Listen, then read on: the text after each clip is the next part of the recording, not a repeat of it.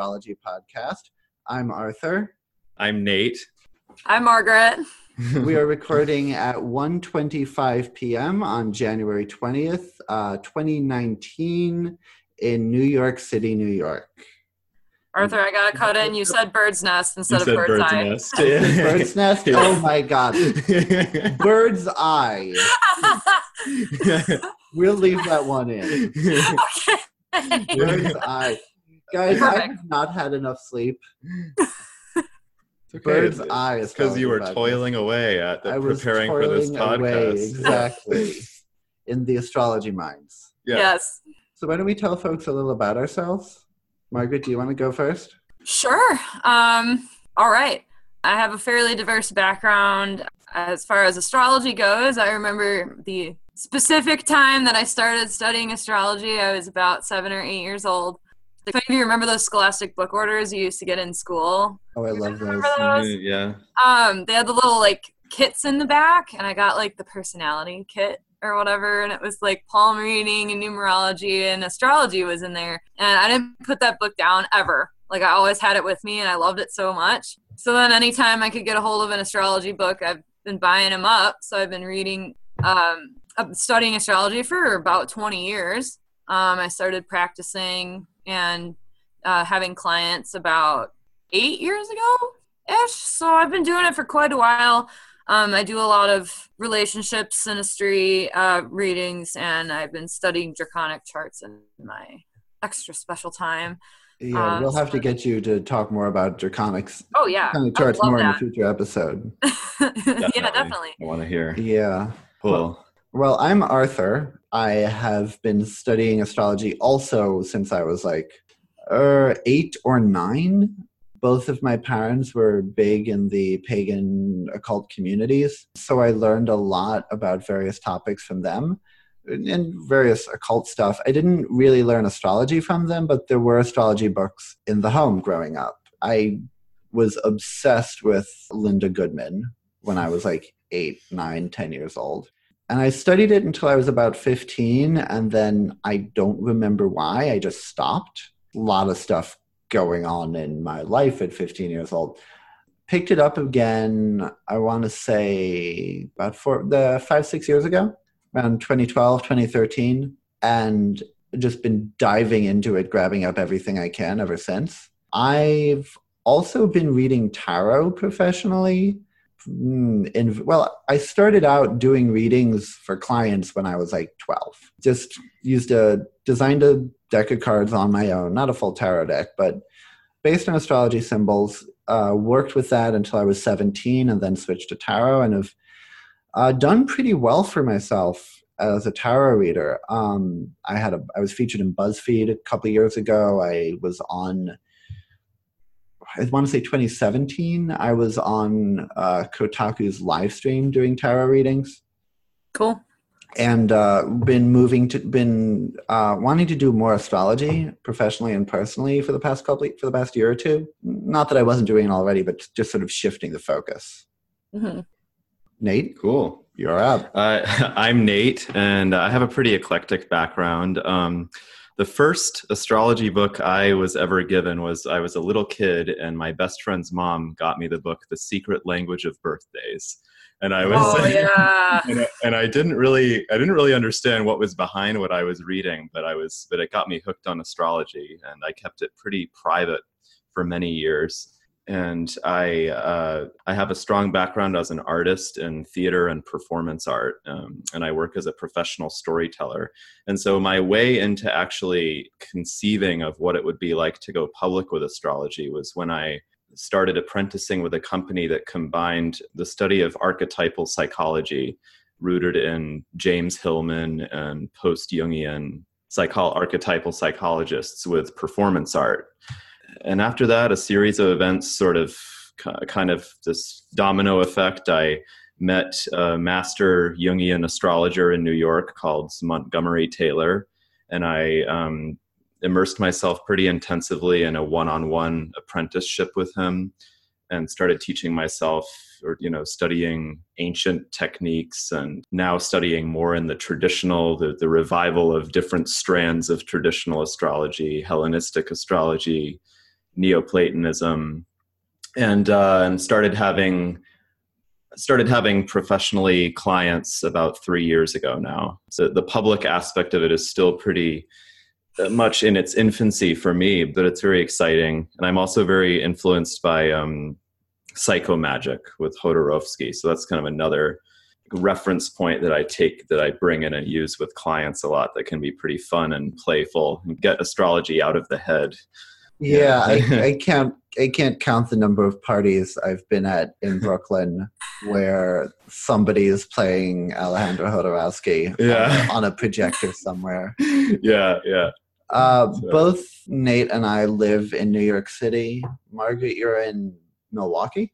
Yep, I'm in Milwaukee, Wisconsin. Bit of a difference there. Bit of a yeah. Yeah, you can kind of hear it in my voice. I'm sure you will in the future. yeah. Yeah. Yeah. So just for this first episode, Nate and I are recording in person, but in spite of living in the same city, we're like an hour away from each other. So True. future episodes, there'll be you won't see the. I'm not sure. We're gonna try and have video for this. If we do, you'll see Nate and I next to each other. on. Um, so I think the pla- the the plan for today is to talk about since this is going to be theoretically released at the end of January to be talking about the month ahead astrology for February. Woo. Ah, sounds good. Yeah, it's at first it doesn't seem like there's a lot going on because there's no major retrogrades, there's no eclipses. But we were going through it uh, in the prep, and there's a I mean, there is some interesting stuff going on. hmm You want to go through it on, in order, or anything in particular we want to start with? Because I feel like the order is a pretty solid story, rock Begin- opera type thing. Yeah. Like if we Yeah, just yeah. order, Begin just at kind the of start beginning. hitting each other. I it like would that. definitely yeah it would be in the rock opera vein I Yeah. agree. Yeah. Yes, I- February, the rock opera. You know. okay, that's that's going to be the title of the episode. Yeah, yes. Yes. the rock opera of February. Nailed it. Feb Rock Operary. All right, we do start off with a bang too. hmm oh yeah. Yeah, February first, we've got Mars square Pluto, hmm Mm. which is that is a that's an exciting aspect. Now, do we want to maybe go a little bit over what a transit aspect is as opposed to a natal one? For Yeah, those of so- our listeners who might not know the difference. Yeah, for It's a great newbies, point, that- Margaret. thank Yeah. you. So, when you've got an aspect going on by transit, it is what the planets are doing with each other in the sky at a given moment. Like, for example, uh, uh, so yeah, later on in the month, we'll talk about it. There'll be uh, Venus conjoined Saturn. Um, and if you look up in the sky at that night, you will see Venus right next to Saturn. hmm Whereas with a birth chart, what you're looking at is what those planets were doing, what that sky looked like at the moment you were born. And transits tend to be transitory. As long as the aspect is going on in the sky, there's that effect, it's in the air, it's influencing what's going on in people's lives. Whereas an aspect in a birth chart, you've got that for life. You know? Right. And then the aspect in the sky will affect aspects in your own chart as well. Yeah, exactly. I like to Yeah. call it the space weather. Yeah. Ooh, Yeah. yeah. So basically, we're doing a weather forecast, a space weather forecast. Space weather forecast, exactly. Weather, Yeah. I like it. Anyway, so when you've got stuff going on in your natal chart that's similar to what's going on in the transit, you're going to feel it a lot more.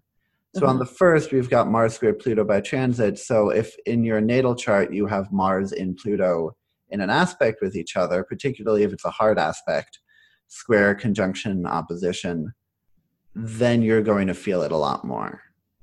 right. Um, one thing I also recommend paying attention to is what are the ruling planets of your sun, moon, and rising sign.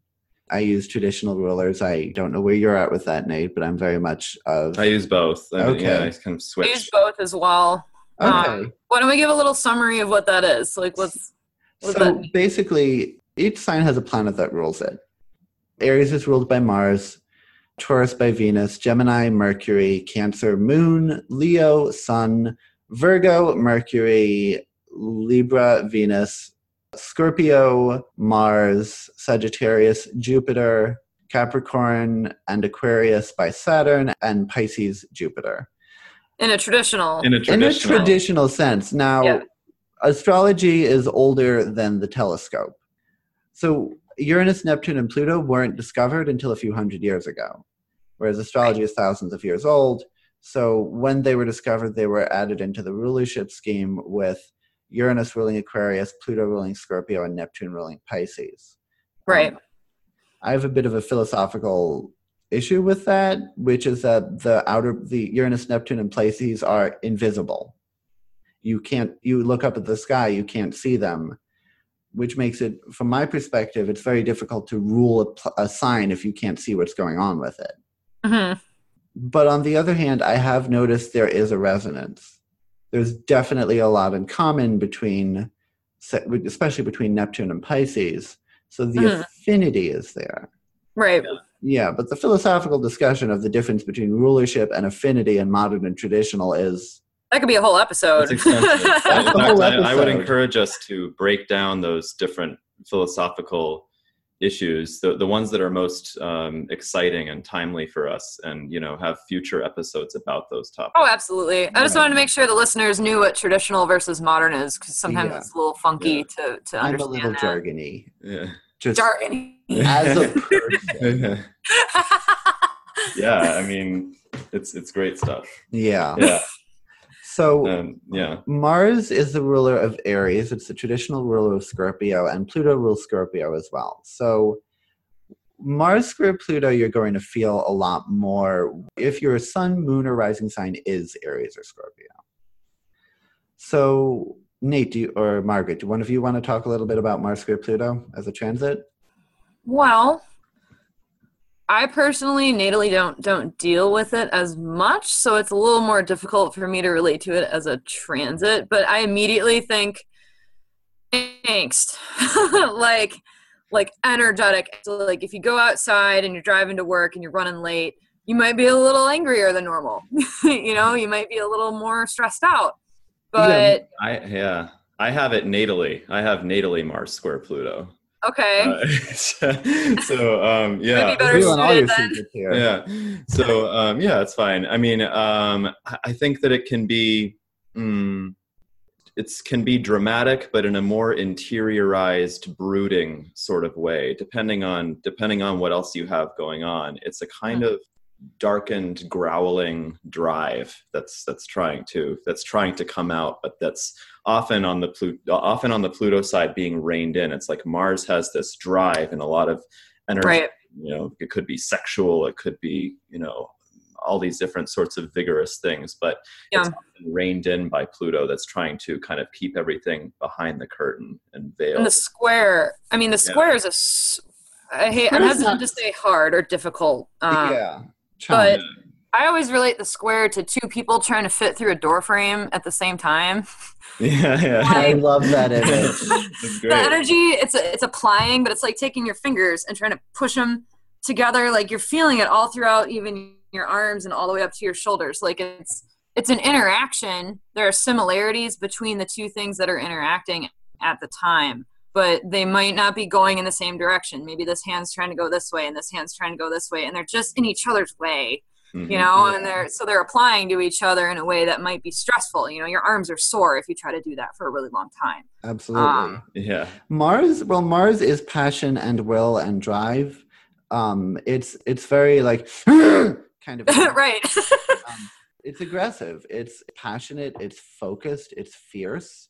hmm And Mars, which is why it's associated with both rage and sex, right and why it's easy to switch from one to the other, especially when Pluto is involved. oh yeah Pluto makes everything a little dark, a little underworld, a little. It can be very obsessive. yeah and it can be very secretive. When you've got Mars, and I often find like people with a natal Mars Pluto aspect, even if it's a flowing, easy aspect like a trine, very often uh, there's a BDSM component to the sexuality. Mhm. Um, uh, you you Mhm. I'm not accusing you of anything unless you want to share. Um, Arthur, it's the first episode. yeah, that's it. Yeah. I mean, I'm gonna chime in. I have the trine, so Ah, all right, I think we all have the kind of the Mars Pluto We going all on have the Mars Yeah. Pluto aspect. in a way. Sorry. right. Uh, yeah. but no, because there is that e- element of the sexuality that wants to go really, really intense when you've got Mars and Pluto. Yeah. Pluto turns up the volume on everything. hmm Um, so it's not enough to fuck; it needs to, you know, pound. Right. Devour. or have some, Devour, some kind yeah. of dark fantasy component to it. Right. Yeah, Yeah. it can be. Yeah, A it's noir element. The pardon. A noir element. Yeah. Noir. Yeah, it's not necessarily the pain mixed with the pleasure. It's there can be the dark. There can be like the noir. There can be the like. What did you say? The dark fantasy. Dark fantasy. Yeah. Yeah. Yeah, it can be some, something. It yeah, it can, I think it can be either physically complex or it can be psychologically complex or both. Yeah. Right. Yeah, and it can definitely be obsessive. Right. So Yeah.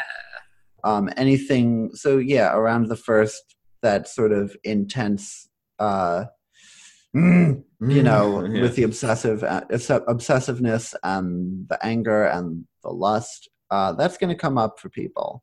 Also, I wanted. I just want to say because we're talking about squares, we're talking about Mars square Pluto. Margaret, you started talking about the stressful aspect of a of a square, I think, and Yeah. some squares can be that some squares can be like a wall and a ceiling where there's actually support. It needs that. It oh, needs Oh that sharp angle in order to manifest or in order to act to be the actual support that is needed for something. So it kind of I read in a book once, Yeah, yeah. you know, the old saying where people who have sun, square, moon are like the most motivated, successful people because they're constantly Right. just like driving up the ladder because Right. they're being supported all the time. Without friction, there is no movement. exactly. Yeah, Exactly. So a chart that has all easy aspects, whether transit or natal, doesn't mean that your life's going to be, you know, all sunshine and roses all the time. It's just, you know, growth is a necessary thing. Yeah, I mean, but also like I found that if you've got a natal chart that's all that's almost entirely easy aspects, it's very difficult for that person to just get moving and do stuff. Yeah. You know, Yeah. Exactly. Yeah. like you don't want things to be too easy. Yeah. right. So what's up next on our list? Venus, Venus enters, enters Cap- yeah, Capricorn. Yeah. Venus enters Capricorn on the third. So Um, for for our listeners who might not know, what's the difference between like Mars and Pluto being square and Venus entering a new sign? So the aspect is sort of how it's how the planet is playing with who else is, is on the field. Right. You know. hmm So if the planets are the actors in a play, then the aspects are what those actors are, how those actors are interacting with each other. Right. What's the drama going on between them? You know, Space are- theater. Yeah, space theater. Space theater And choreography. Yeah. and yeah. choreography. right? Yeah. Space dance. yeah. Are these two characters flirting? Are they fighting? Are they, you know, tied at the hip? Right. Um, whereas the sign that a planet's in is sort of like what's what's what's my motivation? What's Mhm. that what is that why is that character doing what it's doing and what are the tools it has in order to do that? I love the theater astrology analogy. It's like my favorite thing. Yeah, so yeah. glad we went right into it immediately. it's so Right. It easy to reminds me of explain. the book uh, Planets Planets in Play. I have it sitting Hillman. right behind me on my bookshelf. I love one. that book. Yeah, yeah. Yeah, so it's almost like the transit. This is not a perfect metaphor, but another way to look at it is sort of like the transit is what is that planet doing and what is that planet doing and who's it doing it to? Whereas the sign it's in is how is it doing that? hmm Yeah, and like imagine that imagine um also thinking of the sign as the as an environment can be helpful too, I think. Like uh imagine that you're Venus and you're you know, you're doing your aesthetic beautiful thing. So yeah, Venus, aesthetic, beauty, love, relating. Yeah, and then you you spend a week in I don't know, you spend a week in Siberia and then you spend and then the next week you go to Hawaii. It's like Mhm. that's that's sort of what entering a new sign could be like. Yeah. Or like you wear the weather changes and you change your coat. Like suddenly you need, you know, your goose down Yeah. winter jacket and then you know you might go somewhere else and you might need to wear different clothes and express yourself differently depending on where you're Yeah. at exactly. so yeah So in Capricorn, I mean, Capricorn is a act. I, I just had a tweet get way too popular, making a dumb joke about Capricorn. Uh, I tw- I will I I'm on Twitter all the time and like I will tweet super interesting like educational content sometimes and get like two likes and then I I, I shit post and it blows Mhm. up. Um, but so Capricorn is about ambition. Like the, one of the bi- like the the biggest keyword I would use, and there's a few, but one of the biggest I use for Capricorn is ambition. Capricorn wants to go from point A to point B up the mountain. And it almost doesn't matter to Capricorn what that mountain is. Mhm. Stereotypical Capricorn is like the the business owner, the CEO. But sometimes a planet in Capricorn just wants to be the best damn partier in the world right um, you know, I, I there was I met I used to know someone who had a bunch of planets in Capricorn, and lived her life appearing to do everything she could to embody the manic pixie dream girl. Mhm. uh Yeah. Um. I have a friend who's obsessed with how uh, who's so many planets in Capricorn is obsessed with how how present they are in any situation. Like, am Right. I, am gotta I be the most present present? Am I present enough? Oh no, I'm not present. Because it's about fully achieving that archetype. yeah. right You know. i know So- someone with a multitude of planets in cap in the fourth and they're obsessed with being like the best mother Mm. ever Yeah. like you gotta be you know So I mean, yeah, it's not it, it's not always obsessive, um, but there it is driven. it's driven right Um, that's a better word for it Yeah. So, so Venus in Capricorn wants to, you know, wants to relate, but wants to know what the agenda is. You know, why it's why are we having this connection? What purpose does it serve? Does this piece of art I'm hanging in my home reflect the kind of person I want to be seen as by guests? Does this relationship, uh, you know, where it's it's sort of like a where are we going in this relationship? You know Mhm. like what is what per and it it's also you'll find a lot of models with venus and capricorn you know Mm. because it's about using the beauty for business using the beauty to achieve a goal right and uh i mean i noticed that anecdotally i haven't done the math on it or anything Yeah.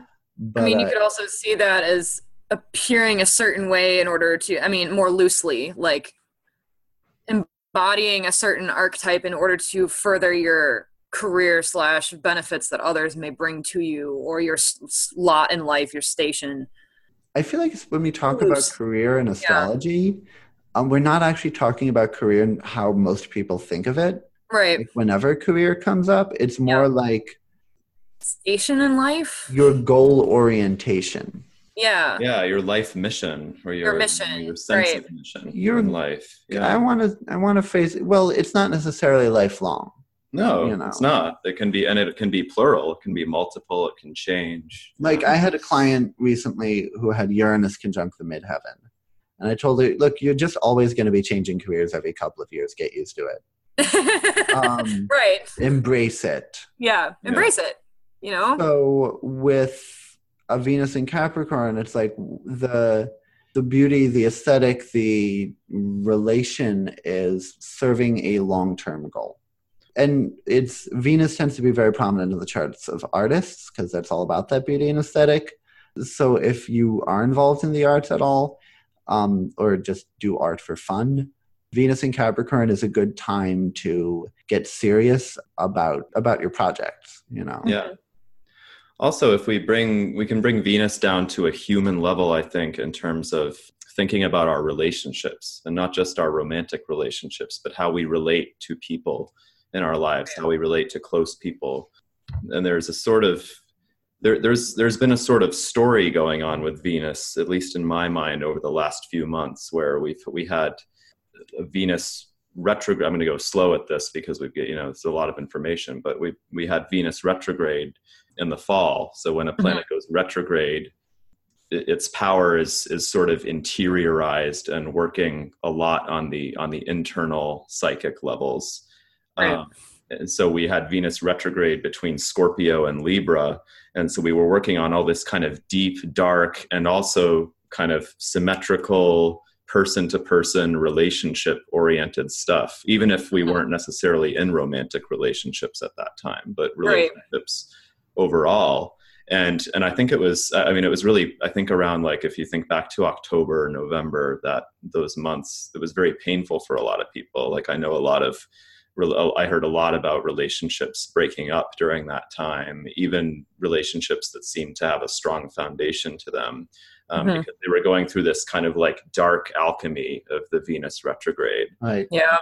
You also But- know a lot of very Venusian people because you're involved. With, you're connected to all these artists. Yes, Right. That's, that's true too. But um, but even yeah, e- even that, even the non-artist folk. Um, that's a good point though. But that a- that after that, you know, now we have having Venus in Sagittarius. We kind of uh, hopefully we get this sort of um, this this kind of blooming of optimism to go forward and do the work that's necessary so like through through the retrograde in scorpio it's like oh i'm discovering all this all this crap that's coming up to the Yeah, it's bubbling up to the surface, you know. bubbling up yeah all this You might work not that- even know it was there. yeah yeah all this work that needs to be done and sagittarius now it's like But you can do it.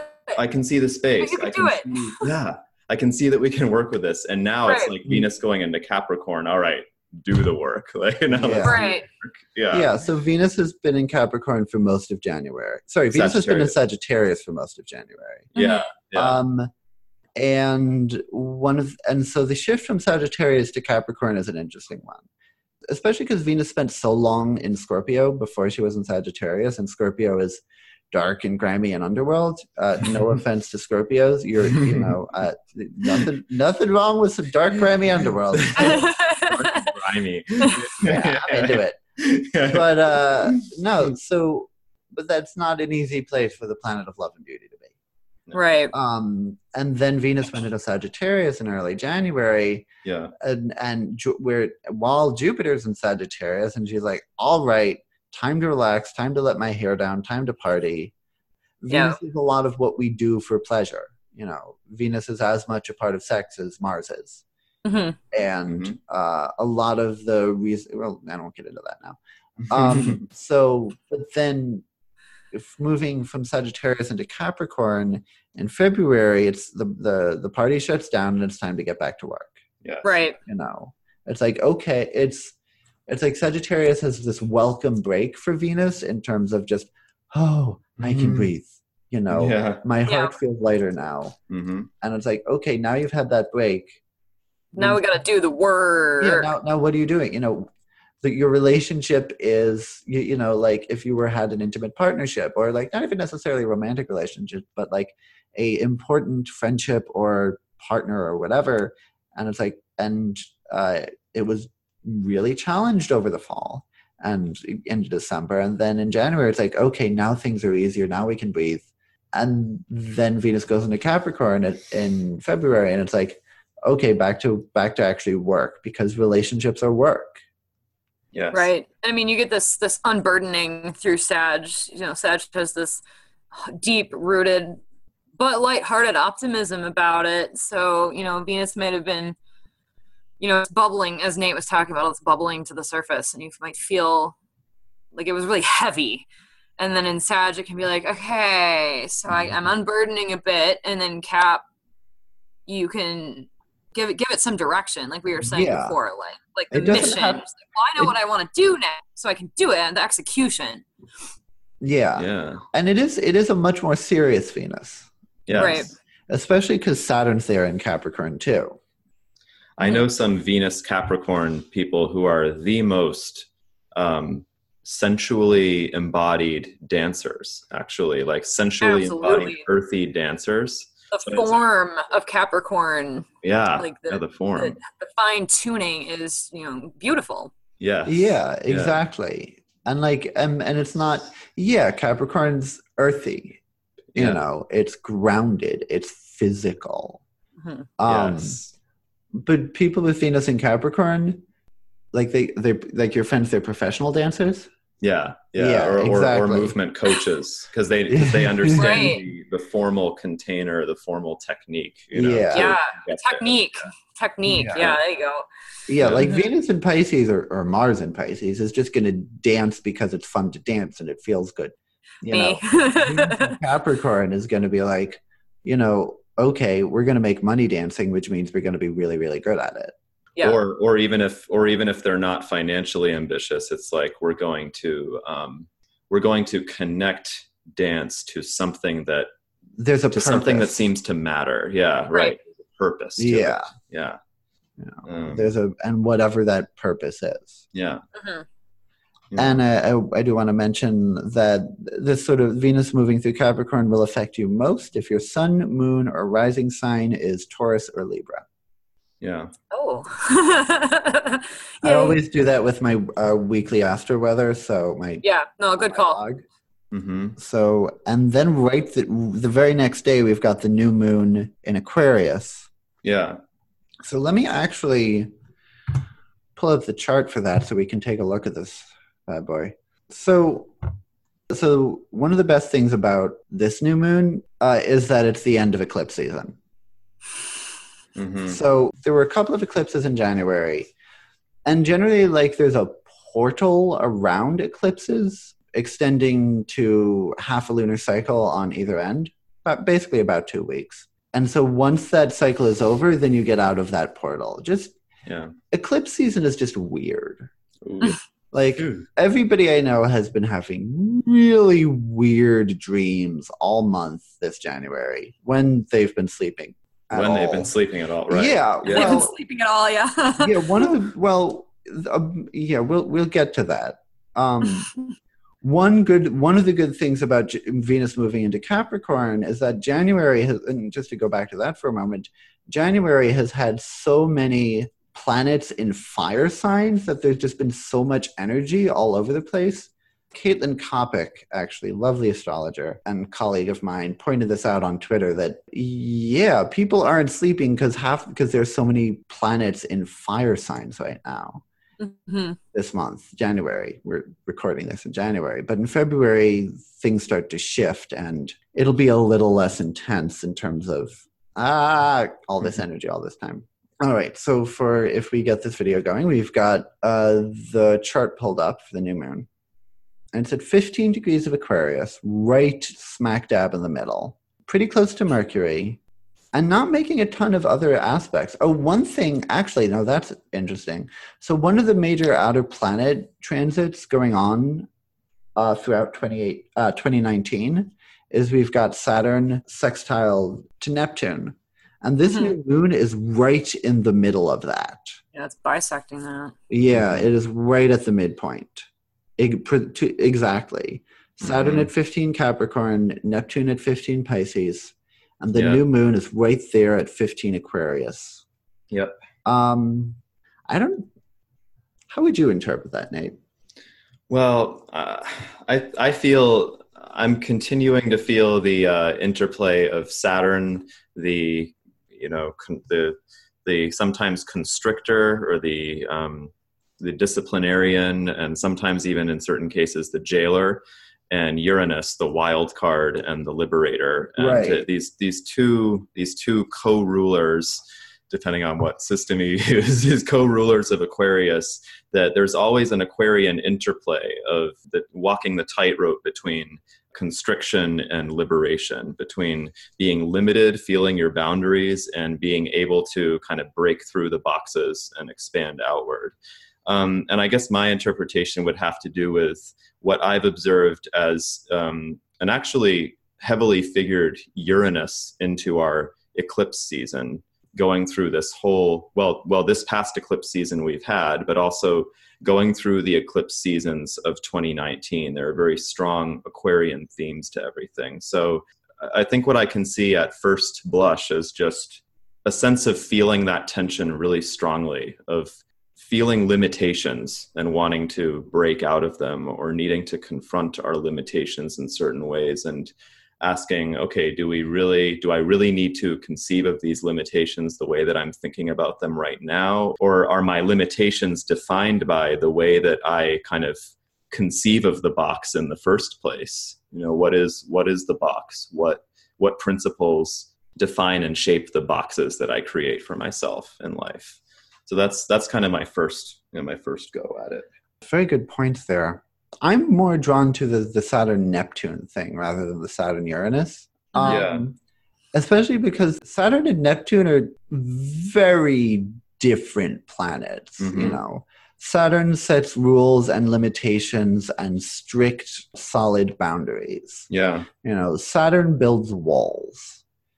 And Neptune says, oh, there's no boundaries. Everything's all one. It's all dispersed. And here, have another 10 drinks. Yeah. Yeah, it's very diffuse. It's very diffuse. People with a lot of Neptune aspects have have difficulty setting boundaries hmm Right. because it's just like what's what's no what's a boundary.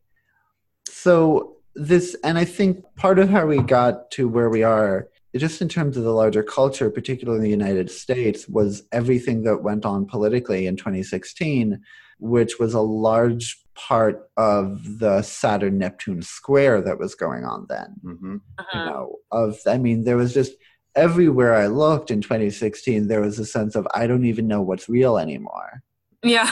and and Yeah. needless conflict and bickering and petty infighting and people acting uncharacteristically obnoxious yeah. Just obnoxious. everyone i Mhm. was certainly doing it you know and Mhm. and like and the i mean there was there was drama in every community i heard anything about that year yeah.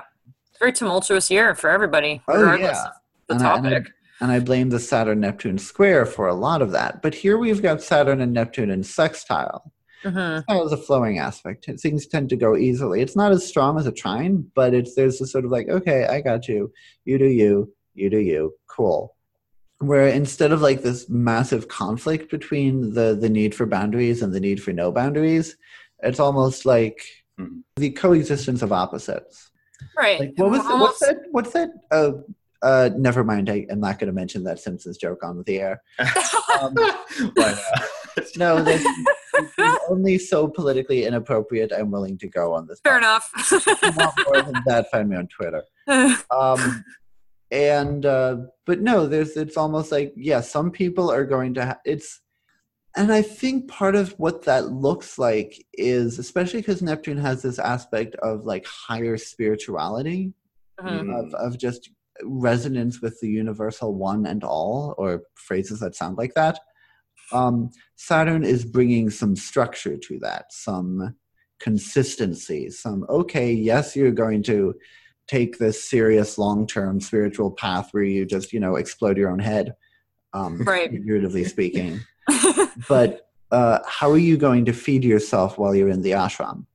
Mhm. Right. You know, Yeah, exactly. and that those sorts of questions of structure versus either wanting to chill out or wanting to you know disassociate or wanting to unify with the universe which looks a lot like disassociation uh, if you're not careful Right. this sort of okay it's working but there is some tension there hmm because it's a sextile but they're very different archetypes Very different. I And you're really- Yeah. Oh, Margaret, you go ahead. Oh no, you're fine. no, but I just wanted to say this new moon is really triggering that tension and that relationship between Saturn and Neptune. But I really like triggering um Yeah. mid midpoint. I mean, I really like midpoints. Yeah, whatever. But um, as far as like in these sorts of instances where I like the term outletting. Mm. So if the sun and the moon are sitting in the middle, it's almost like because the sun, you know, is is the self, and the moon is the emotional. You know, without rising, those are the two the luminaries. You know, they're they're very important. So it's almost like there's a person standing exactly in the hinge of like a seesaw, where one Yeah. side is Saturn in cap, holding all these really restrictive, you know, for for our own good. Of Yeah. course, Saturn's always for our own good, but these restrictive tendencies and Neptune's on the other side, being like, be diffuse, let go, connect. But mm-hmm. the sun moon is sitting right in the middle. So I would almost say that it's providing balance. Mm. Balance again is a buzzword. I'm hesitant to throw balance around like, you know, my weight or whatever, But I think it's perfectly appropriate in this. In It's this almost like context. holding out your arms and standing in the very middle of a seesaw and letting the energy from both kind of like you're you're holding two chains on the side and you're harnessing that, you know, and you're letting that go. So new moons are always interesting as far as that goes, but I think that the exactitude of the degrees at which this is happening Uh huh. make it a very interesting, different sort of situation. It's almost like I said, like outletting, like your Uh-huh. lightning rod for both of these guys, kind of channeling into you and letting it go out through your fingertips. Yes. Drastic arm movements, you know. And- yeah. but Yeah. I, I like it. I think it's interesting. Yeah. I'm I'm gonna I'm gonna add a little twist on this because you're both you're both triggering another perception in me, which is that we we must remember that Neptune, Poseidon, is also Right. earth shaker. So Oh, uh, yes. so Of course. even though and, and yeah, and, and you're both I, I think you're both right. But also and also even though there's a sextile, um, I'm I'm picking up on some Earth Shaker vibes in this new moon because it Mhm. you know Saturn the Earth can be it, it cannot we, we tend to think of I think I think the archetype of Neptune as conceived in astrology is we often we very often focus on the sort of dissolving spiritual sort of transcendentally compassionate aspect or or deluded aspect of it but it's also Big it actually can be quite uh, tumultuous at the same Yeah. time. I mean, when we think of earthquakes and how Right. and how, much, and how tumultuous earthquakes are, and the reason why I'm picking up on that is also because although although the new moon is not um, is not directly aspecting Mars and Uranus. Th- This is again depend- hinging on what system you use, but I'm going back to you know the moon in aquarius linking to uranus in in aries because uranus ruling the new moon the uranus and that like wild card that liberator that gives that push outward. Um and then mars being in its being at home in its own sign of aries uh, which you know is is this again this like Mars, this vigorous, drive, starting things sort of energy. So I'm Mhm. feeling also with this new moon, there's there's there there could be balance. There could also be a, a strong sense of push and shaking, shaking things, despite the kind of despite the lovely sextile aspects going on, because Mars and Uranus are kind of there even though it seems that the other planets aren't necessarily looking at them direct straight on they're still kind of like holding the funds for a lot of things that are going on with this lunation Yeah. Right. Yeah could- yeah, yeah. absolutely. yeah And So I'm also being drawn towards the uh, sextile between the new moon and Jupiter, Mm, and and it's pretty close to Mercury too. mhm. So with the Jupiter in Sagittarius, that's the, the spiritual component of Neptune is emphasized there, and with Mercury, there's I mean Mercury analyzes and plans. So one thing I'm just thinking of, everybody talks about as new moons as times to make beginnings, and not necessarily major beginnings, but just you know start something. Yeah. Not every new moon is good for that. I, you know, eclipses general solar eclipses generally aren't, for example. Um, and there's other there's new moons later in this year, which I would not recommend. that sagittarius a couple months ago was another example of one where it was not not the moon to Uh, begin yeah, that was yeah Yeah. rough one. yeah, Yeah, that was hard. Um, this one I think is particularly good in terms of like uh, giving. If you've got a, if you're involved in any sort of spiritual path and you want to help figure out a structure to it, starting some sort of structure around your spiritual goals. Uh, this is a good new moon for that. hmm Um, Yeah. Yeah, I'm inclined to agree. you know uh, the the closeness to mercury uh, also gives it for especially if you want to do any sort of uh, l- just uh, laying the groundwork in a notebook Mhm. of just like doing figuring out what your plans are Yeah, just laying it out. Give it some bullet points, maybe, or yeah buzzwords, make yourself a powerpoint headers. Okay. Yeah, make yourself a PowerPoint. because Jupiter's also trining Mars, so there's it's so there's Yeah. also that that energy of the go ahead, the release. Like you you, you can do it. Mhm. absolutely Confidence. Yeah. Excellent. all right Mhm. Yeah. What's, What's the next So thing we've got, got- on the menu? We've also got Mercury going into Pisces. oh on the 10th, yeah. so that's a we skip ahead a few days. Pisces is is not a great place for Mercury. Mercury struggles in Pisces. Um, Mm. no offense. we could say it doesn't have as many resources. It, it, it has a I like hard time that. doing what Mercury wants to do. Yeah. um, Mercury wants to communicate. Pisces is a mute sign. You know, Mercury wants to sort everything into nice, neat, little organized piles. Pisces throws all of its clothes on the bed. Mercury you know. is discursive, and Pisces, you know, very verbal, P- and Pisces is intuitive, what going Yeah. beyond words, going It beyond. never fails. No. Um, because I I'm also like Nate. Nate does it professionally, but I do storytelling as well. Um, because I live in Wisconsin, so I go to Madison. There's a story Madison Story Slam, really cool event. They have a podcast and stuff too. Um, but it never fails. Whenever Mercury goes into Pisces, I feel this bizarre compulsion to write poems. So I have like this massive volume of poetry that I only write like once a year and then I like don't really feel compelled to write for the rest of the year and then it comes back around and I just every time I love a- it. Yeah, there's a lot of poets with Mercury and Pisces because it's communicate. It's using words without using words. Right. yeah. You know, it's like finding meaning in words that isn't natural, that isn't automatically there. hmm using words to evoke what is beyond words. Yeah. Yeah, Yeah. exactly. But there's a difference between the again, we're going back to the difference between the natal and the transit. Right. Um, When you've got natal Mercury in Pisces, you've got that your whole life. hmm And so you can have a lot of struggles around communication and using your voice with Mercury and Pisces when you're younger. But planets in, I mean, in the sign of their detriment or fall, which is a sign the planet doesn't usually do so well in, you tend to get better at doing that planet as you get older. You, tend, to, you tend to learn how to work with it. Um, so Mercury and Pisces, a lot of poets, but also a lot of people who struggle to use their voice until their first Saturn return or a little Right. after. Right. Um, but in transit, you don't have as much time to adjust. right. No. Yeah. So if you can already, if you can already you know, uh, if you can already already rock the way Pisces rocks, then you can work with Mercury and Pisces. But if you're like, if you're all Gemini and Virgo, which is um, what the the planets ruled by Mercury, there's going to be a lot of dispersion. There's going to be a lot of mm, difficulty being as analytical and as organized as usually comes naturally to those signs. right. Yeah. And um, as as the listeners of this podcast may know, the one of the amazing things about astrology is um, that it offers a way to look at different things that are going on in the world.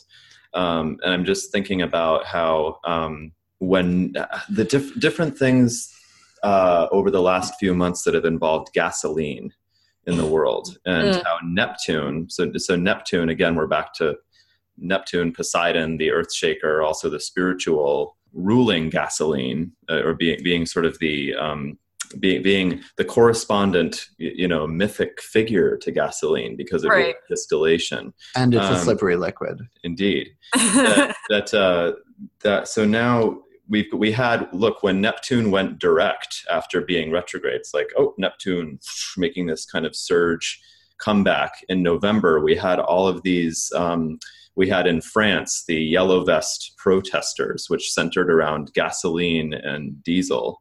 Um, Mhm. So so these kind of like Neptunian events going on, these Pisces Neptune events, and then we also um, just recently there have been these gasoline ex- related explosions in Mexico.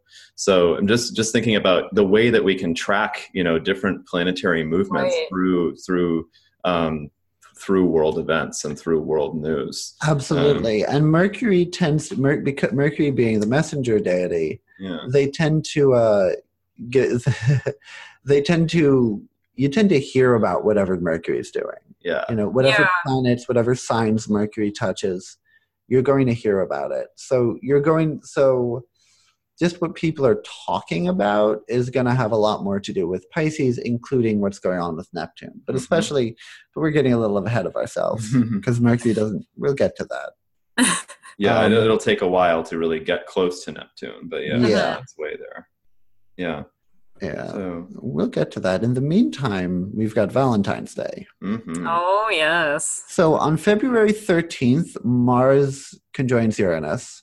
And then the very next day, on February 14th, Valentine's Day, Mars enters Taurus. And this is one of the first things that stood out to me about the month. yeah, that's Um, hefty. well, I mean, it's the day of romance and love, and Mars is entering a Venus ruled sign. hmm Exactly. So Mars struggles in Taurus because Mars wants to be aggressive and focused and move and go. And Taurus wants to very, very slowly take its time and stop and smell the flowers and maybe deliberately arrange a bouquet of those flowers that it stops Right. to smell. Right. Right. Mars likes to initiate things. Like and Mars likes to initiate and start the new season. And Taurus, as a fixed sign, wants to go deeper, even Yeah. if low. you know, Oh, into- now. Yeah. Yeah. There, uh, Muhammad Ali had Mars and Taurus. Hmm So he, uh, so he, but what he did was he completely changed the game in boxing. And what was the phrase he's most known for? Float like, Like a a butterfly, sting like a bee. Mhm. hmm So you've got this athlete who's talking about punching people for a living by talking about butterflies. Right. Right. That's of course. Yeah. No, and Mars all for people for Aries and Scorpios for or people with the Sun, Moon, or Rising or other in in Aries and Scorpio. Mars is super important in terms of like the fuel and the tank. hmm generally speaking, um, every pla- every sign's ruling planet is the fuel in that sign's tank. So Gemini and Virgo have a harder time doing Gemini and Virgo things, while Mercury is in Pisces. Aries and Scorpio have a harder time doing Aries and Scorpio things, while Mars is in Taurus. Right. Exactly. So uh, just be just be mindful that uh, when a planet is going into the sign of its fall or detriment, and it rules a bunch of important stuff in your chart, you the fuel is not is it's going to be speaking of gasoline. Yeah. I didn't even do that intentionally. I thought you did. It's going to be hard to make right. the engine go. right. Um, But because Mars is an engine, it's especially true for Mars for Mars ruled signs. yeah. And it's interesting because Mars Mars went into Aries on New Year's Eve. Mm, Right. So all of January and the first half of February, you've got Mars in a sign where it's very Marsy. It's very like go, go, go, move, move, move, get it done, get it done. You know, attack Yeah. or fuck or Right. Fight. fight. or Fight. do the Fight. thing. Yeah. Not a lot of staying power in Aries though, Mhm. Right. and Taurus has staying power. You know. Yeah, not a lot of like, what's the long term of this, right? And Yeah. but this, but Taurus, yeah, So one thing that happens a lot is that you've I mean, there's, it's an old cliche that people uh, resolve to go to the gym for their New Year's resolution, Right. and I think that that's that's something you especially expect this year with Mars going into Aries on New Year's Eve. hmm But if you've been keeping that, if you've kept up that going to the gym thing, um, you might hit a wall on, uh, around the 14th Yeah. because all of a sudden it's like, ugh. Yeah. Screech to a halt. Yeah. Or more like you're you're running and then all of a sudden instead of running through air, you're running through molasses. Yeah. Ugh. Yeah. So it's a test of staying power. Not just going to the gym, but whatever you're doing that requires a lot of energy, particularly for people with Aries and Scorpio stuff. When Mars goes into Taurus, it's going to be the test to see can you keep this up? Can you keep Yeah. going until you catch a second wind? hmm yeah. That's a good point. I would also encourage people um, in terms of the conjunction with Uranus to Yes. uh, think about for the partial solar eclipse that we had on uh, January 6th, I think it was. Uranus went direct within 24 hours of that. Of that Oh, eclipse. yeah. Yeah. So there was this kind of electrification, you know, this kind of electrifying energy, which may have um, made us feel that we're kind of pushed into a further kind of uh, social mm, social outlets for our ideals, we might say, Mhm. or social outlets for what goals or wishes that we have. right. Um, and so I just I just encourage people to pay attention to during this Mars Uranus conjunction of if you have an opportunity to go to kind of harness a push forward towards your desires on a social level or on this on a kind of like um, community level that there's that there could be an opportunity to do that during this time a, a, brief window but it's kind of like if it's a kind of underrunning undercurrent theme since that solar eclipse on the 6th of january that that that this might be a kind of hurrah for that to happen on the Right. on the 13th One of the keywords I use for, uh, I, I like what you said there, Nate. One of the keywords I use for Uranus is lightning bolt. mm-hmm. Yeah. And combined Right. with Mars, that can go in a lot of different directions. yeah. you know, where, where Mars in aspect with Pluto will sort of dig in and twist. yeah You know, yeah. uh, Mars, Mars in aspect with Uranus is sort of a, you know, almost like a, a crossbow bolt. Yeah. Yeah. Mhm, mhm. So uh, if you've got a lot of planets in Aries and Scorpio, just be mindful of your temper on that Mhm. day. You know, it can just be so easy to get real pissed off real quick when Yeah. you've got Mars in aspect with Uranus. And Uh, around Valentine's Day, especially, that's Around Valentine's Day, yeah. Gotta keep that in mind, you know. Yeah, Yes. absolutely. Um, but it can also just be like a sudden burst of energy and movement. Mhm. Yeah. But having that right before Mars enters Taurus, on a practical level, what that might look like is losing your energy when Mars enters Taurus because you went too hard the day before. Yeah, kind of like being Uh, hungover. went to, yeah, I mean, not, I mean, it could be in terms of partying. If you've got Aries as your fifth house, totally could be in terms of partying. I'm being silly. It's just like you know, there's always repercussions if you go too hard the night before, like doing anything. That's know? what she said. Mm. Oh. Oh. Oh, first one. How long did that take? Took about over an hour. to get there. Yeah. oh, I love it. It, This it's great. like almost exactly an hour before I said thinking what what would just just as a kind of final bit what what would Oh, this oh go ahead you were going to finish yeah, saying something Yeah. Okay. So I this I keep meaning to mention this. What strikes me about it being Valentine's Day is that Mars is entering Venus's territory. Mhm. So we've talked so far about signs sort of being like the room that the planet is in. Yep. You know, and that room has got certain tools which with which that planet can either do what it likes to do or struggle to do what it likes to do Right. but there's also a room and that room is affected by who walks into the room Mhm. so taurus which like taurus is going to be affected by having mars there Mhm.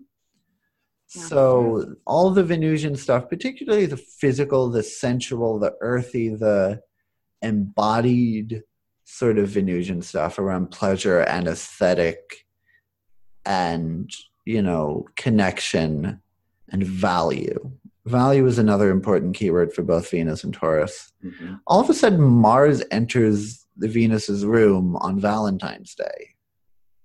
And that can either be a, a damn good time in bed or it can be why are we fighting? I thought this relationship was perfect.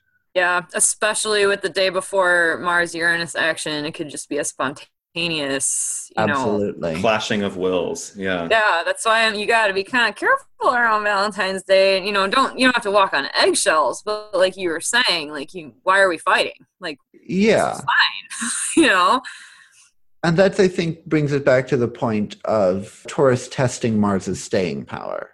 yeah, Because fights break out in relationships. That's Yeah. a normal part of being in a relationship. exactly. It's just what do you do from there? Hmm So Yeah. that's that's what I was picking up with the Valentine's Day thing. Totally. that's great that's great yeah But you were about to say. no that that actually you kind of read my mind and addressed I, I was, I was going to say i was kind of going to Well, throw your out the mind's right question there. yeah i was going to throw out the question what yeah you're right you can read it yeah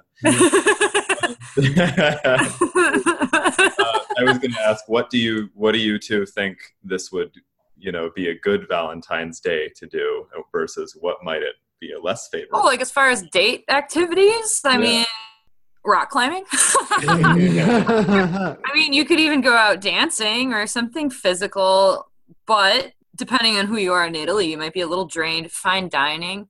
Taurus loves I was fine thinking dining. fine dining, yeah. Mm. Taurus loves the fine dining. So maybe a dining or, or, or getting a massage together. Ooh, spa day. Spa day might be good for your energy levels too. Yeah. Blood bath. the And- sensual the sensual intimate stuff maybe Yeah. not the best maybe not the best time to assume that that surprising your partner with something new and risky will be successful That is a Good I call. mean, that's generally a bad idea, but it's an especially bad idea this Valentine's Day. keep it keep it safe. Play it safe. If you know what they love to do, honey, I got this really intense thing that you already love to do. Like it's it's more elaborate than this thing we already like to do together. So if you like going out or cooking, maybe going out for like a really really nice dinner as opposed to just like chilling, you know. Yeah, And that's and great yeah and if you're single, I will say places where you pick up people are easy pickings on Valentine's Day. Oh yeah. yeah yes. Go out. I mean, have have a good time for yourself. you Yeah, know? absolutely. I mean, even if you're not picking people up, you know, yeah, I, the energy will be cool to go out and see what's going on. You know, if you're Yeah. single, I mean, even really if you're, I mean, it is, it is a holiday of Venus in a lot of ways. Doesn't fit very well as a holiday of Venus astrologically. right? Actually, yeah, a yeah, holiday Venus. yeah yeah. So spending it on giving yourself creature comforts is a great idea. Absolutely. so good yeah And for some people, that is rock Great climbing. yeah, exactly. Exactly. great point yeah All right.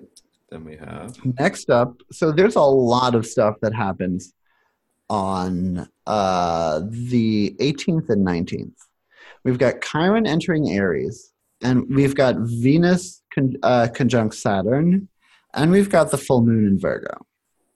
So for for our our listeners might not be very familiar with Chiron. So who, who is Chiron? What, what does it do? Who- who is this dude? yeah, yeah. yeah, who is this Who is dude? this Man, dude? horse. Margaret, how would you uh, describe chiron yeah Oh no, you, you, you no no. She passed the ball to us. oh You- she pa- okay Yep. all right Yep. all right fine Please tell our listeners what this I, is. I Yeah, love mean, Chiron. Uh, Chiron. Well, I mean, Chiron is has long been called the wounded healer, and um, to such an extent that it can be easy to sort of forget why that's the case.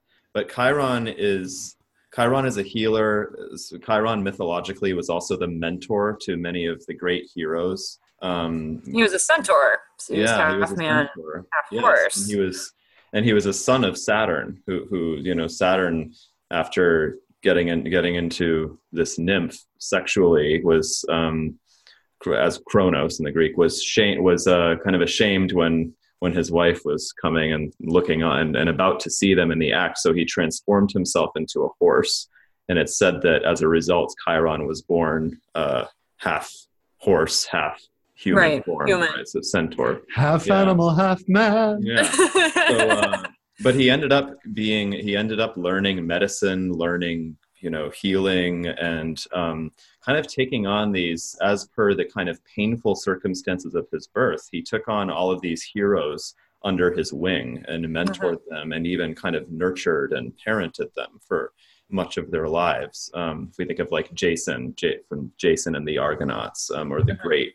a lot of the great epic heroes. Um, but he also is known for being very wounded, which is a whole other His sad end, yeah. yeah, a whole other story. And um, he had a, as a result of Hercules misfiring a poisonous arrow, this this tip of the poisonous arrow landed on Chiron's thigh, and it became an incurable wound because it was a it was a wound of the soul. Um, but at the same time, on the other side, Chiron had this great ability to heal and work with healing powers with people. Um, so, on a personal level, what does that mean? We can feel Chiron in terms of where are we wounded? Where are we wounded? And how does wisdom also come from our wound? Or how does wisdom also, or our gift, also come from the way that we've suffered? That last point is, I think, really essential to Chiron because it's not just that Chiron was the healer. Yeah. Chiron in a chart shows mastery Yeah. because if you look at the figure of Chiron, he could do everything.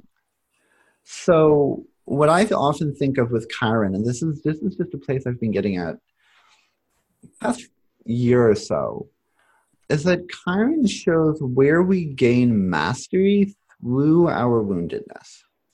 Mhm. And what that looks like is everybody's got their thing.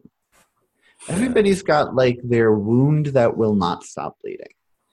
Say, for example, um, that what that, that you're convinced you're you're not pretty enough, and that no matter what you do, no matter what people tell you, you are just convinced you are not pretty enough, and so you do everything you can to make up for that perceived lack Yeah. what you and you eventually and you you become a master of dressing well of using makeup of picking out quality jewelry. Mm-hmm. All of the accoutrement all of the bits and pieces of what it takes to create that aesthetic you become you go out of your way to master that because of this story this wound that was going on in your head.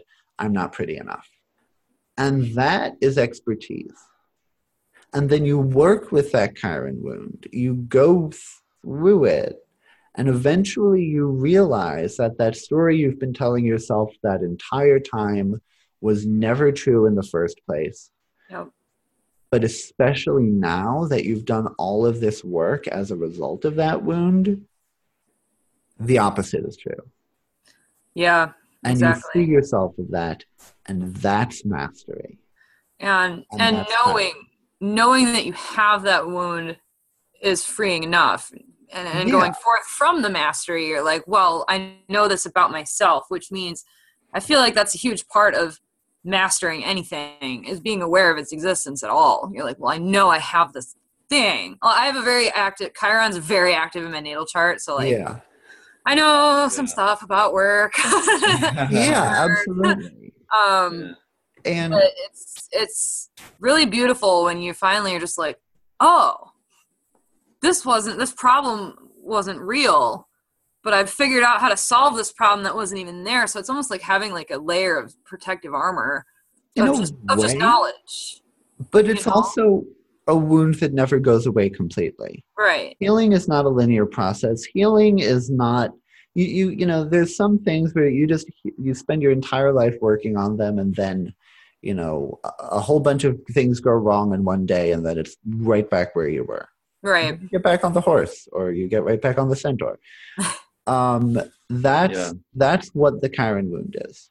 Mhm. I love the way both of you just put that. Yeah, that's great. If you look at some of the contemporary work that's been done around the acorn myth, the notion that each person, each soul comes into a human body with uh, with a with a daimon of some sort, or with a with a, a sense of genius, basically, that a genius that informs the human body through the human soul, the, the soul in the An- human An body through animated life spirit. an animated Yeah. spirit exactly that some of the work that's been done around this goes into stories of how h- how a sense of one's calling is discovered and and how you know and it happens differently for different people but um, talking about i forget who who one of these stories was about but just stories such as when a certain very prominent writer um, was all, all you know all his teachers in third grade said that he couldn't read and write and that he was behind all of the other students. And then it turns out in his 30s or whatever in his adulthood he becomes a very prominent writer or we have different kinds of examples or um, i forget some famous athlete who couldn't who who couldn't who was who everyone thought he couldn't play sports when he was a kid and then it's Mhm. like so the work that's been done on these cases has, has talked about like well of course if you look at it from the perspective of the the guiding as arthur just said animated spirit and also as you said earlier the wound that won't stop bleeding. It's like the animating spirit guides us but also upsets us and also kind of it's it's it can be a taskmaster sometimes. It's not like this sort of gentle soft cuddly animating spirit right so so there's a certain perspective that says of course that person had trouble reading and writing in third grade right because they were destined it's because part of their destiny was becoming a great writer and they were they were already dealing with the burden of that from when they were very young so it kind of flips the script a little Yeah. bit on what our feel compelled like Yeah. if if we suffer some sort of injustice like maybe we didn't get enough affection that we desired when we were little or whatever you grow up and you're like i want to help people the way that i was never helped. Right. Like Yeah. i can Yeah. provide this comfort because i myself have directly experienced this wound. And i know it'll never go away but helping other people avoid the pain of that can almost be the healing. Right. And it's not necessarily about healing others. For a lot i mean for folks in our social circles it often is but like for some person it could be like uh, let's talk about tourists some more like the, the the food at home was growing up was just awful. Mhm. just Mhm. like the just they they never could stand their their family's cooking. And so they become an expert chef and they never cook for anyone else. They just cook for themselves. Right. But right they're really good But at it- cooking. but it's re- it's remedying a wound knowing it'll never go away but almost like getting on top of it and standing on top Yeah. of it being like it's here but it's also lifting me up higher than i was before yes So if you think of it as a rock kind of crushing you you get out from under it and then you stand on it the rock's not going to go away but Right. you know it's it's elevating you in its existence yeah suppose. As um, far as it going into aries Yeah, so a lot of this has to do with what, what. Yeah, no, I was just thinking that a lot of this has to do with Chiron in the natal chart and how you work with your individual Chiron. But if you look at Chiron transiting, what's where's Chiron going on? What's part of the sky is Chiron going through at a given moment? You're looking at sort of where this this story on a collective level. Where are we all wounded in the nature of this sign? Where is our collective trauma? And it's important to note that it's going from Pisces to Aries, which is Yeah. kind of a special leap. Well, it, it it briefly dipped into Aries for a little while. Yeah. I want to say last summer. Mhm. Uh, I don't don't have the dates off the top of my head. Um, before going back into Pisces, and just it's just been finishing up the last bit of the Pisces story, um, which has been going on for like eight years now. Chiron's orbit is sort of diagonal to mo- to the planets. Um, it's not a planet; it's called the Centaurs. That's the name of the object. Mhm. um, and it sort of goes at a diagonal. So because of that, it'll spend anywhere from two to eight years in a sign. And Pisces is one of the ones that spends a really long time in. So just a lot of what we've been dealing with on our collective wounded level is, you know, the this sort of infinite. It's you know Pisces wound to me is just everything is just so much. It's Mhm. all just so much. Everything is everything all at once, all over. Overwhelming. yes Yeah. overwhelming yeah, yes. overwhelming. Exactly. Drowning. Mhm, yeah Almost a little drowning bit. yeah well Mhm. yeah and i mean that's the consequence of the trouble with boundaries you find with pisces you know it's just everything is coming in all at once or the fog it's foggy Yeah, Yeah. foggy. and there's also Yeah. this question of the ideal of the belief of the dream of the vision because you do have the the traditional ruler of jupiter for pisces so it's like what do we all believe everything's going on all the time all at once we've seen that a lot i mean we've absolutely seen like in this collective sense of everything is happening all at once and it just hurts so much Yeah, that's been the culture for a long time. I mean, we're all past couple of Around. years yeah we're all around the same age too, so our our age group is feeling it in a specific way. Yeah. It's yeah interesting. Yeah, we've the the yeah the Pluto and Scorpio generation is really short end of the stick. Yeah. Yeah, yeah. hmm Sure Yeah, is. The, the, the Pluto the uh, we're, That's a we're whole the, episode. We're the ones who got it wrong. Yeah, that is a whole episode. it is yeah but now this shift is into Aries, so it's like, oh my god, it goes from oh my god, everything is all at once to I'm gonna do something about it. yeah, right. like when when Chiron was last in Aries in the 60s, you had a lot of really violent protests. Hmm And this is a long transit. This is, I think, another six, seven, eight years of Chiron Yeah. and Aries. But now we're just getting introduced to it of like, of claiming our rage. Yeah. And Yeah. that's in some ways that's a very destructive thing and on a- another way from another angle there's a lot of people who have never been given permission to claim their rage Exactly. who are suddenly feeling like oh i have permission to be angry Yeah. And that's big It's huge. It's huge. Yeah. chiron and aries can be very much like woundedness around your anger dealing with the fact that you feel you couldn't you didn't have a right to be angry and then you're Yeah. like i have a right to be angry because that's Yeah. part of the human experience hmm Right. you know and part of it is anger and part of it is just that that mars ruled Aries of that passion that will that you know i'm gonna go i'm gonna move i'm gonna get shit done And and Chiron chills out as far as in space space locale, kind of between Saturn and Uranus. yeah Mhm. yeah it it- goes but yeah So it's kind of hanging out between this planet of structure and boundaries and this planet of suddenness. Yeah the authority who limits and the revolutionary who defies those limits Yeah. So Chiron brings that into the mix, and especially with um, was it immediately the next day or was it the same day with with Venus? yeah chiron enters aries on the 18th and venus conjoins saturn on the 18th as well So that's that's a whole nother layer of, of sudden I don't want to say suddenness, but if Chiron has a hybridization of Saturnian and Uranian energy, and Saturn is going to aspect Venus on the same day, yeah you know, Yeah. obviously they're not the Right. same planet, but it's it's a coloring, you know, it's a hue.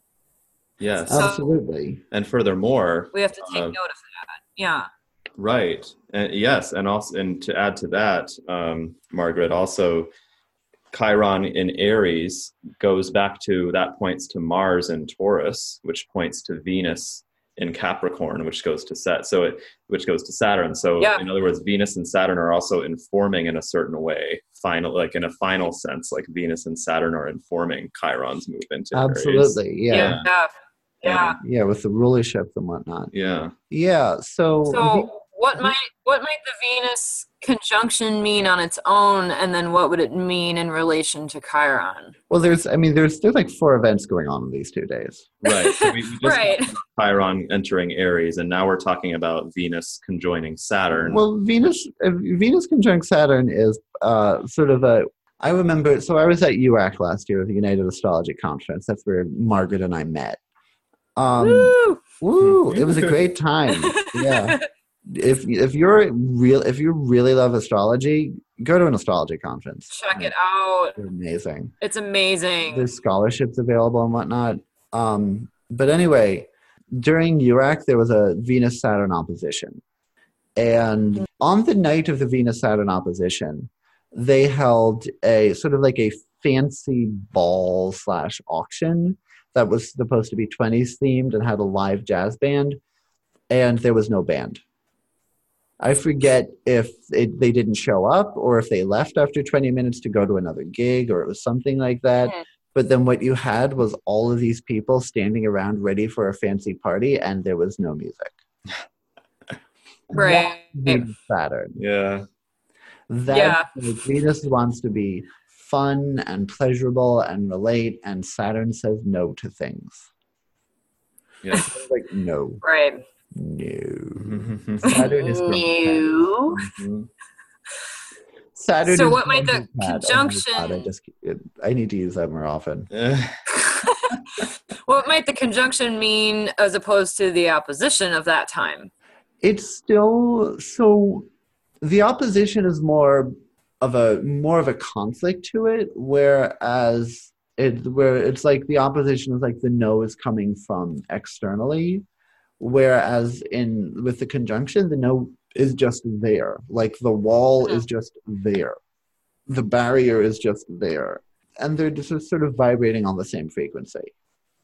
Because when you've got a conjunction, you've got two planets that are that are the exact same point in the sky. So whatever, so they're both pinging the same stuff and being pinged by the same stuff. So it's both. They're similar in that it's both Mhm. running into a bit of a brick wall. Um, and after the 18th, when Venus gets past Saturn and is starting to separate, then it'll be a little bit easier to be like to to have some relief and have it'll be easier to have fun basically. Yeah. Yeah. The pleasure things will be easier. hmm Right. Venus conjunct Saturn, it, it's easy to feel a lot of dictatorial energy around pleasure. Yeah. Yeah. Or guilt over pleasure. Guilt. Yeah. Mm, Guilt, shame, Yeah. you know, feeling like you're not supposed to. hmm You know. Yeah. But yeah, and that gets easier after the 18th. Yeah. Also, around that time, we've got Mercury conjunct Neptune, which uh, happens on either the 18th or the 19th, depending on your time zone. Mm-hmm. Here in New York, and I think in Milwaukee too, it happens on the, the Mercury conjunct Neptune is on the 19th, but on like California or whatever, it's on the 18th. Right. So you'll feel it both days. Mercury in hard aspect to Neptune, whatever hard aspect, it's like a little small period of a Mercury retrograde Yeah. Brief. you know, brief brief for a couple of days. And. Mercury will be going retrograde uh, through Pisces and passing over Neptune again in March. Well, it's you kind of a double whammy because of Pisces. You know, you got the Pisces energy and then Yeah. Neptune as well. Mars's Mercury retrograde is going to be challenging in a lot of Mhm. ways. Um, so I don't think it's going to be destructive. I think it's just going to be a lot of because Jupiter's so connected to it. But and we're getting a little ahead of ourselves, but it's relevant. Um, it's just it's going to be like a benign trickster with mishaps rather than misfortunes. Right. A little bit of a preview around that on the 18th, 19th. hmm Mishaps, miscommunications. Um, Shakespearean mishaps. don't buy a new laptop then. Yeah. you know, there's just lots of little things going wrong. Dropping your phone. yeah, dropping your phone. I, I, I, I write a I write daily astro weather things on Twitter and Instagram, and and one of them a few days ago was, "Don't drop your phone," and that happened to Nate. it happened to me. I read the astro weather afterwards. Damn it. Yeah. sorry. Sometimes I don't get them out until like noon. Yeah. it's okay. It's okay. yeah, but that's just a little of that going on with all this cluster on the 18th, 19th, and the full moon in Virgo. Yeah. Let's bring that up On the 19th. on the 19th. So it'll be most visible during the evening of the 18th. So between like uh, around the end of the year and the start of the year, um, you have a bunch of the new moons and full moons are all at about the same degree Mhm. in a row. Um, so what we've been dealing with the past few months has been these full moons at right at zero degrees of the sign. Yeah. Yeah. So you've got uh, the sun at zero degrees of Pisces on the 19th, and the moon at zero Virgo. Mm-hmm. It's at 10:53 a.m. in New York. Uh-huh. um, is when it's exact. So, looking at this, you've got a pretty close trine between this the sun and the moon here, and uh, Mars Uranus, and you've also got an exact inconjunct between the sun moon and Chiron. Mm-hmm. Mm. So um, all of this stuff we've been talking about with Mars Uranus and Mars and Taurus, and all the stuff we've been talking about with Chiron and Aries, is just going to get really activated um, around the 18th, 19th as well. Well, Right. And Chiron is almost at the midpoint between Sun and Mars, but Mars yeah. is free. Yeah. Yeah, exactly. Yeah. Outletting. Right. You know, it's in spite of that, like I don't think I, I think this is one of the b- better full. It's one of the better full moons.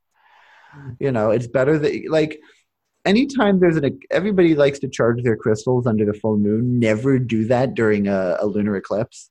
Mm-hmm. Like, um, if you happen to charge your clis- uh, crystals during the blood moon in January, which is blood moon just means lunar eclipse, careful around those crystals. They Mhm. tend Yeah. to pick up.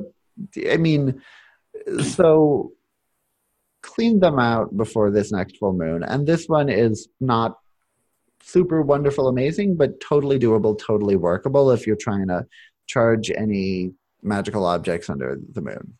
That's a good call. Yeah. It's doable. Yeah. Excellent. Um, so this is just on top of everything else going on these couple of days. The full moon just adds a lot of juice and energy to everything. Mhm. You know, it Yes. just it's it's hard to sleep on a full moon, at least for Yeah. me. I don't know about you guys. When it's, the moon is hard. yeah. I mean, I'm I'm a Marsy kind of guy, so I'll probably be probably have an easier time sleeping that time generally. But I don't know. But uh wait, that reminds me. So all of the difficulty sleeping people I've been hearing so many reports of for January. Once we get into like middle of February, especially once we've got Mars and Taurus, then there's a lot less fire in the sky. You know, Right. like after the middle of the month, the second half of the month, it's just like, oh my god, I can finally rest. Right. Yeah. Yes. Yes. Although there's so much going on around the 18th, 19th, just watch the news, especially around those couple of days. There's just going to be so much going on. I mean, there's always so much going on, but bigger deals around those couple of days. Yeah. I'm. I'm, I'm still, I'm still, I'm, I'm like looking at this chart as we're talking and still just wrapping, wrapping my brain around it because there's so much, you know, everything you just said. And also it's like there's these kind of mixed, definite mixed messages happening, mixed um, qualities. There's the, there's this kind of like the Mercury Neptune thing we were talking about earlier is, is still sort of active. There's the dreamy, sort of slightly confused, slightly foggy sense.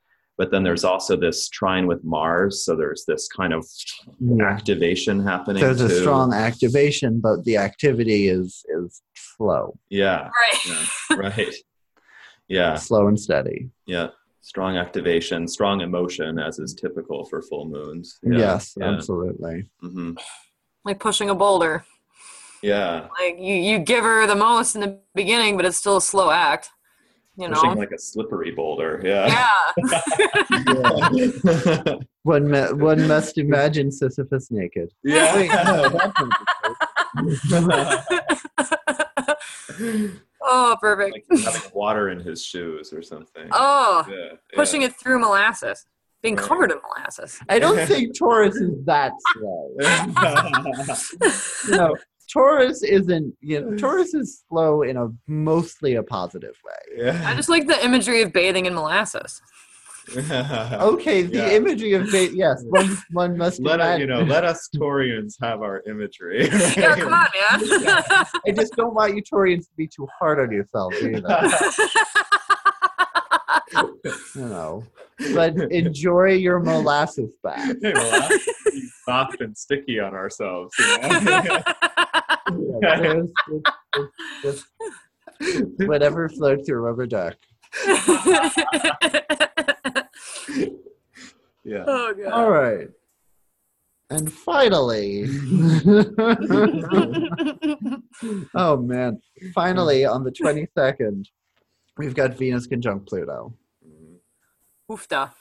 Mhm. Yeah, so that's a fun one. So Venus, so when you've got Venus conjunct Pluto, you've got a lot of the the sexuality turned into dark fantasy or BDSM or sort of Right, as we or talking. obsessive. Um, people get Venus Pluto can get very, very, very attached because Venus is Venus wants what it wants. Venus, in some ways, rules the desire principle. hmm So, obsessive desire you often find around Venus Pluto aspects, In natally or transit or Natally both, or I'm assuming. especially Yeah. natally. So, like that's you're just going to be up like Venus, like on the 22nd, you just might find yourself looking up your ex's Facebook at 2 a.m. and not know why. Like, Mhm. what's come over you? Yeah. Um, And if the someone. Uh-huh. The grief around that, exactly, because yeah, all of the difficult emotions and pain of relationships as well is really emphasized there. So if someone, for example, had Venus conjunct Pluto in their own chart, and, and then this conjunction happened, Well, what you know, for, got- for listeners who might not know as much, like what would it do to them? for example. Well, what you've got, anytime a transiting aspect is similar to an aspect in your natal chart, you've got what you've got what's called natal excitation, hmm where that part of your life or your personality just gets pinged, just gets activated. Mhm. So with Venus Pluto, with that obsessive desire, um, it, when you've got that natally, you're you're often prone to either you, it, you're not necessarily prone to obsessive obsessively desiring others. A lot of the time, what that looks like is others are just obsessed with you, and you don't know why. Okay. But that pattern gets activated. You know, Yes. like you might not be the one looking up your ex's Facebook at 2 a.m., but you might find that your ex has liked your Instagram, has been looking at your Instagram story, Right. or that you get really insecurely attached with the relationship you're in. You know, Mhm. Yeah. or if it's not about relationships at all, if it's just about what you want and your desire and your sense of pleasure, dealing with all of the shame and the pain around that. Because our society does not give people a lot of room to desire freely. You know, this is a culture, especially in the United States, that shames people for wanting. Yeah. But drives us to want as well, which is a confusing and drives enough. us to want as well. Yeah. Yeah, it- Yeah. We're told to want, but then we're punished when we want. you know, and, like and so much of the of the of the growth process for a lot of people is learning how to want Mhm. because a lot of how we were taught how to want was from commercials yeah. and that's not Yeah. authentic How I'm to approach desire. Yeah. I'm exactly seeing because the full moon chart's still up in the in the screen share. I'm just kind of Oh. looking now though, and I see that that conjunction of Venus Pluto will meet the South Node. oh yeah, Yeah. well pluto's really close to the south node yeah so well Yeah, this that this um this conjunction also is in the third decan of of Capricorn. Yeah. Um, and uh, i just looked it up because i was pronouncing it decan for the longest time It's just- Decan, isn't it? it's decan is it Decan? Oh, Yeah. Decan. I've, Okay. there's there's there's an astrologer who i love dearly who pronounces it decant Decant. Yeah. and I, I I I love her dearly, so I won't name who she is. Okay. Well, I studied Dec- Decant. For, Uh, Yeah. if you look at it's decant uh, the Deccan. Yeah, yeah. It's Deccan. if if you look at the um, some of the the fixed stars around there, it a lot of it has to do with um, Deccan for the listeners. So each Yeah. sign is divided up. So each sign is 30 degrees yeah because 12 signs, 360 degrees in a circle, basic geometry. Uh, if you remember that from school, I don't blame you if you don't. um, but each sign is 30 degrees, and those 30 degrees are divided into three sets of 10 degrees, which are called the decans, D E C A N. yeah And so you were saying about Venus Pluto Thank in the third decan. right that that this that this decan happens to be um, this decan of Capricorn. happens Korean decan. The yeah the what? the, well, I mean, how I always. Oh no, it would be the Virgoian Decan. Yeah, eh, but it, the the um, I've I've looked up some of the fixed star symbolism around around this one, and and the fixed stars. I I don't recall which ones or what they're called, but um, but they have to do with actually journeys to the underworld, and uh, one of them cites Orpheus as an example. So Orpheus going down to recover Eurydice, his lover, Mhm. and uh, and being told not to look back. And so whole- Oh, that that whole that whole myth of it's interesting. You said uh, you used the example of looking at your ex's uh, Facebook profile um, because there's this sense of a kind of grief-ridden journey with, but also with an artistic component. So it's not all Absolutely. it's not all gloom and it's not all gloom and doom. It's like there's also it's the beauty and the pain. I mean, if you want to. beauty and the pain. Yeah, it's a great aspect. Venus Yeah. conjunct Pluto is a great transit for making like art that touches into a, a deep, authentic emotional place. yes. Yeah, absolutely. So in this decan, yeah, even more we, that, that we could say that's even more heightened in this case. Yeah. And because of the South Node conjunction, I would say it's an excellent time to look back, evaluate, and re- release. Mm. And yeah, shedding a lot of those patterns around, you Mhm. know, shame around desire. Yeah. and, but also like desire that gets twisted and, and brought to an unnecessary extreme. hmm Right. One thing I will say, so generally I would say this viewed as- this aspect would be most active because it's a, because it's Venus involved for people with major planets in Taurus and Libra. Mhm. Um, now that I'm looking at the chart, the full chart, the uh, so the moon is exactly square to that aspect to that Venus Pluto conjunction because the conjunction's right there at 22 uh, Capricorn, Mhm. and then you've got the moon at 22 Libra, Yeah. and Mercury is also pretty closely sextiling at at 21 Pisces. hmm Um, so there's a lot of focus and emphasis that gets placed on that conjunction right as it occurs in the evening of February 22nd. So it's going to be biggest in terms of themes for people with natal, natal Venus Pluto aspects, with major planets in Tor- uh, Sun, Moon, Rising, in particular in Taurus and Libra.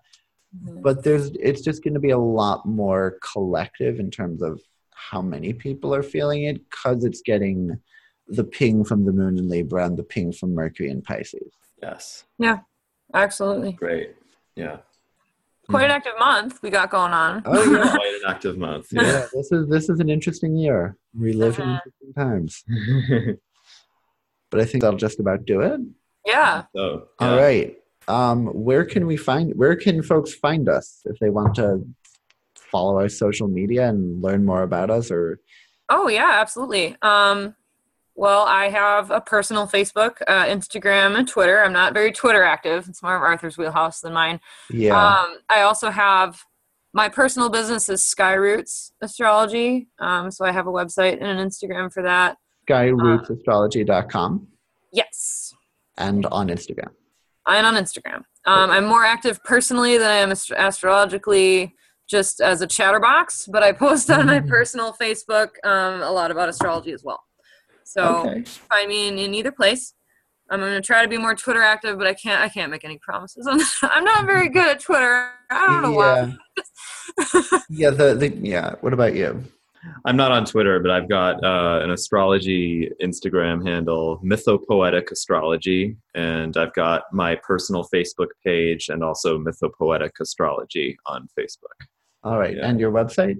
Website is under construction, so that's not going to be the best place to reach me. Yeah. All right.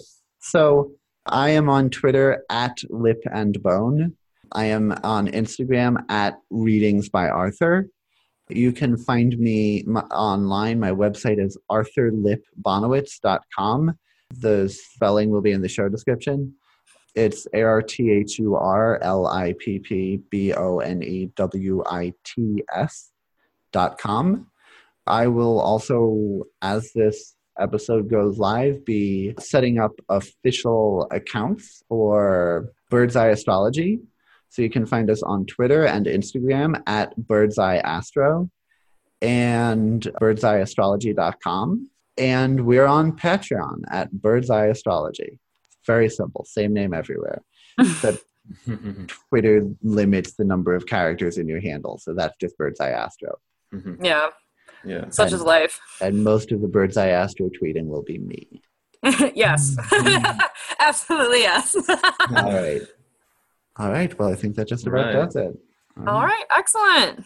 All right. Well, thank you all for listening. It was wonderful having you. I mean, it was wonderful having you know Arthur and Nate and, and talking all today. But we we love sharing with you, and we hope you continue listening in the future because we have we have a lot to say and a lot of knowledge to share. Yeah. And if you enjoyed this show, uh, leave us some feedback. Leave us a review on iTunes or wherever you get your podcast from. And uh, you can support us on Patreon. All right. Well, until next time. Until next Until time. next time.